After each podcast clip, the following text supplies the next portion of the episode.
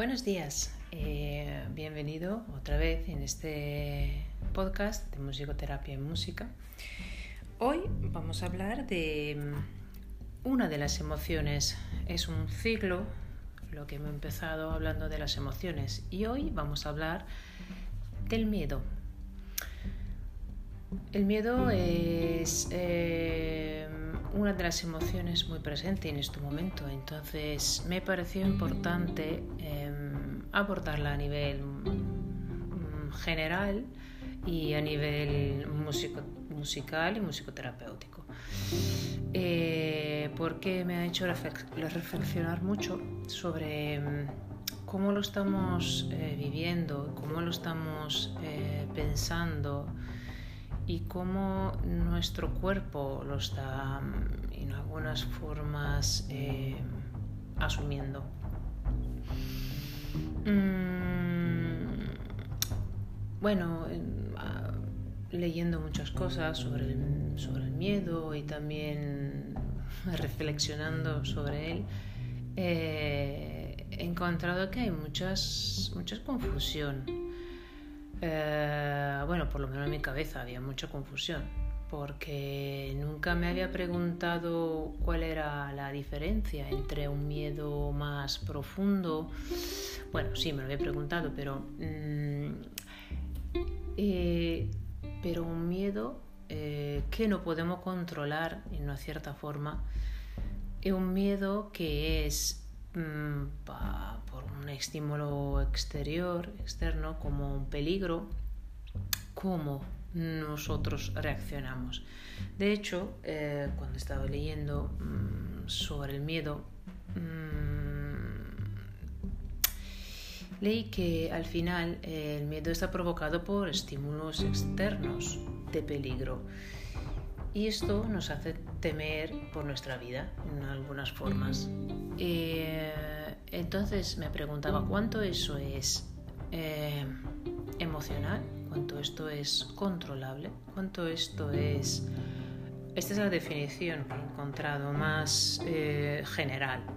Bueno, y entonces, poniéndome a reflexionar, mm, pensaba cuáles eran las reacciones que nosotros tenemos frente al miedo. Y, y para mí, según mi opinión, frente a un peligro tenemos miedo y hay que hay más o menos, bueno, más o menos decimos tres reacciones. Tenemos la huida, la lucha o la paralización. Y frente a las dos primeras, eh, que están caracterizadas por hacer algo, la huida y la lucha es o me voy o lucho con él. La tercera no se hace nada y nos paraliza. Y estas tres, eh, estos tres elementos son defensas que, ¿qué es lo que lo mueven? ¿Qué mueven estas tres reacciones? Bueno, las primeras supone un control de nuestras emociones, las dos primeras. Y aunque no sabemos cómo esto ocurre, Mm, tiene mucho que ver con nuestra naturaleza, con nuestra educación, con nuestra formación, con nuestra parte, eh, sí, social en una cierta forma. Y la tercera eh, es un poco más personal, según bajo mi opinión. Está guiada para un miedo descontrolado, o sea, que no tiene sobre el cual nosotros no tenemos control determinado por la incapacidad de poner límites al miedo, con lo cual todo se descontrola. Y frente a esto mm, hay una incertidumbre de no poder hacer nada o de no saber hacer nada. Em, bueno, antiguamente se utilizaba la música para provocar también el miedo o manipular las personas. Entonces, estamos enfrente, me he parado a reflexionar sobre el hecho que eh, son las emociones que condiciona nuestra música o es la música que condiciona nuestras emociones. Sobre esto hay un escrito muy interesante de, de un autor que se llama mm, Radford. Eh, su explicación era que la, música puede evocar emociones diferentes y se puede abordar desde dos enfoques distintos, el cognitivo y el emotivo. Eh, desde el punto de vista cognitivo, las emociones producidas por la música dependen directamente de las experiencias previas de las personas, así como las asociaciones que realiza de la estimulación emocional con la situación que en las que se presenta. Para el enfoque emotivo, las emociones producidas por la música se deben específicamente a las características propias de la música. Para este autor existe un tercer enfoque, el que denomina modest, que bueno, establece que la música tiene calidades que produce una tendencia en las personas a que experimentas una emoción en particular, aunque debe considerarse el estado de ánimo de las mismas, así como algunos factores externos, como son el ambiente y la asociación previas que se hayan realizado. Y eso es muy interesante, el hecho que mm, nosotros estamos condicionados en una cierta forma em, por la música. Nuestras emociones están condicionadas por la música y al revés, nosotros con nuestras emociones que vienen provocadas por estímulos externos, que, a veces no es la música, pero son em, momentos de nuestra vida, y mm, el miedo es... Eh, a mí me ha gustado el hecho de analizar el miedo como la falta de control. ¿Por qué? Porque con eh, las personas que, con las cuales estoy trabajando estoy em, abordando un poco la ansiedad desde el punto de vista del miedo. Entonces, para ir a la raíz del problema, pensaba que estoy pensando, estoy reflexionando sobre esta pérdida de, pérdida de control que tenemos. ¿Qué nos provoca la pérdida de control? Mm, y es esto me ha, me ha permitido eh, leer muchas cosas. Enfrente peligro, la sensación de peligro que tenemos, esta reacción de huida o lucha o paralización. Em, sin embargo, enfrente a una situación incierta, mm, tenemos uh, un estado de alerta diferente, es más radicado y es em, más descontrolado por parte de nuestro cerebro. ¿Cuáles son las respuestas de nuestro cuerpo frente al miedo?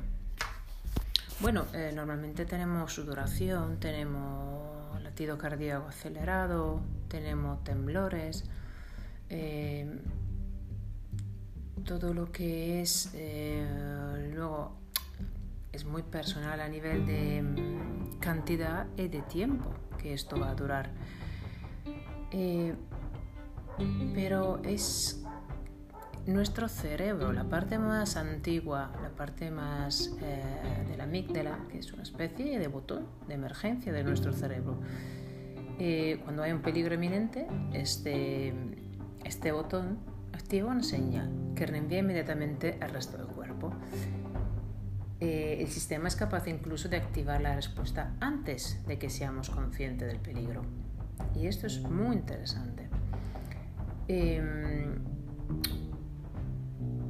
pero ¿cómo funciona este órgano capaz de disparar nuestro sentido y hacer saltar el, el pánico? Dos estudios eh, han publicado en una revista Nature eh, acaban de descifrar el funcionamiento de los que los científicos han llamado el circuito del miedo. Y bueno, son neurólogos, neurobiólogos eh, de California, que han comprobado la existencia de dos tipos de células neuronales en la, amígdala que se turnan para abrir y cerrar, cerrar las puertas del miedo y controlan este proceso de ida y vuelta. Bueno, como es un proceso eh, todavía se está mm, investigando nuestro cerebro, nuestras eh, de respuestas mm, neurobiológicas, yo como musicoterapeuta, em, claramente em, estando al día de todo esto, y es lo que me sirve para hacer lo que, ya, que hago, o sea, utilizar la música para acceder a nuestras emociones. Mi trabajo y nuestro trabajo es, a través de la música, poder eh, entrar en nuestra capacidad emocionales para poderla a lo mejor entender, para poderla gestionar. Como mm, me pasa, mm, yo trato eh, muchos em, problemas emocionales em, y cada uno es diferente porque cada uno tiene una tiene defensas diferentes, tiene estrategias, tiene mm, forma de autoengañarse o a veces formas inconscientes de huida. Y entonces eh, es mágico para mí utilizar la música que puede ser música o grabada o que yo compongo o que se hace al momento y entonces está personalizada para acceder a estas emociones, para que la persona eh, a través de la reacción corporal se pueda dar cuenta de lo que está pasando. Y es increíble a veces lo que pasa porque es tan claro, nuestro cuerpo sabe tan claramente eh, lo que siente que a veces nuestra mente mm, a través de la parte cognitiva y nuestra parte eh, más, más, alta, nuestras funciones más altas del cerebro, quiere mm, evitar o, o, ha olvidado a veces, incluso ha olvidado. Y, y nos permite a través de la música mm, dar eh, un ambiente o una situación donde las personas se pueden sentir eh, seguras, donde se pueden abrir y se pueden permitir de sentir. Y esto no es poco. No es poco porque claramente como todos estos procesos eh, pasan en nuestra vida. Y a veces nos pasan en un momento que no estamos preparados o no queremos o no podemos. Y entonces nos sorprende mucho nuestra reacción frente a nuestro estrés, por ejemplo, o frente a em, la ansiedad, frente a eh, situaciones de reacciones muy fuertes que nosotros a veces no nos esperamos o a veces también frente a la tristeza, que provoca momentos mm, de depresión, momentos de, mm, de, intensidad, de intensidad fuerte en nuestra vida. Y bueno, habría que decir mucho sobre el miedo y por eso esto es solo la primera parte de lo que vamos a hablando. Y me interesaba em, abordarlo eh, desde el punto de vista un poco general y eh, médico, sobre todo sobre lo que era el miedo, lo que nos provoca, lo que eh, lleva a través de nuestro cuerpo. Y hay muchos artículos sobre la importancia de la corteza prefrontal, sobre la importancia de la parte límbica, que es eh, la parte más importante sobre las reacciones de nuestras emociones primordiales. Y bueno, hay muchos artículos sobre también si el miedo es innato o lo aprendemos. Por ejemplo, es una cuestión muy interesante porque mm, creo que, como dicen eh, algunos autores, la reacción, hay, hay, diferentes tipos de tiempo sobre nuestra reacción. Cuando reaccionamos rápido o cuando lo pensamos. Porque cuando hay una reacción rápida eh, estímulo amenazante, mm, hay una respuesta motora del cuerpo. Y entonces eh, eh, es, es, fascinante lo que pasa en nuestro cuerpo en ese momento, porque no es solo una reacción fisiológica. Esta reacción incluye la memoria de las malas experiencias. Nuestro sistema reacciona ante una situación que en el pasado han provocado problemas, pero entonces ¿Es innato el miedo o, es eh, aprendido por experiencias? Es muy interesante porque la repetición a veces, eh, cuando hay la repetición de emociones, nosotros podemos eh, gestionarla mejor. Pero siempre cuando hay una reacción inmediata, rápida de un miedo eh, inesperado o un miedo eh, que es muy profundo. Esto no se puede aprender, creo. No es algo que podamos controlar a veces. ¿O sí? Me gustaría mm, saber vuestra opinión. Mm, ¿Podéis escribirme? Eh, correo en el correo laramazzoni.mt.hotmail.com, por ejemplo. Eh, y podemos hablar sobre esto. Eh, hay muchos artículos sobre esto, sobre la neurociencia, sobre la música, incluso sobre artículos musicales. Mm, entonces, para esta primera parte, yo termino aquí con estas preguntas. ¿Qué es el miedo para ti? ¿Cómo funciona en tu cabeza? ¿Qué te provoca? ¿Y sabes eh, controlarlo en algunas formas? ¿Sabes ver por dónde te lleva a través del cuerpo? ¿Has probado nunca un miedo que no te permite de reaccionar, por ejemplo? o, que te ha llevado en momento de ansiedad o pánico. Porque luego al final la ansiedad y el pánico son eh, sentimientos, o sea, son emociones complejas, provocadas también para una parte cognitiva, como decíamos antes. Y entonces, ¿lo has probado?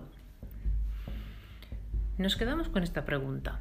Y para la siguiente vamos a, ver cómo la música puede ayudar en esto y cuáles son, eh, según también a veces eh, las opiniones de la, del, cine, por ejemplo, cómo componen una música que da miedo.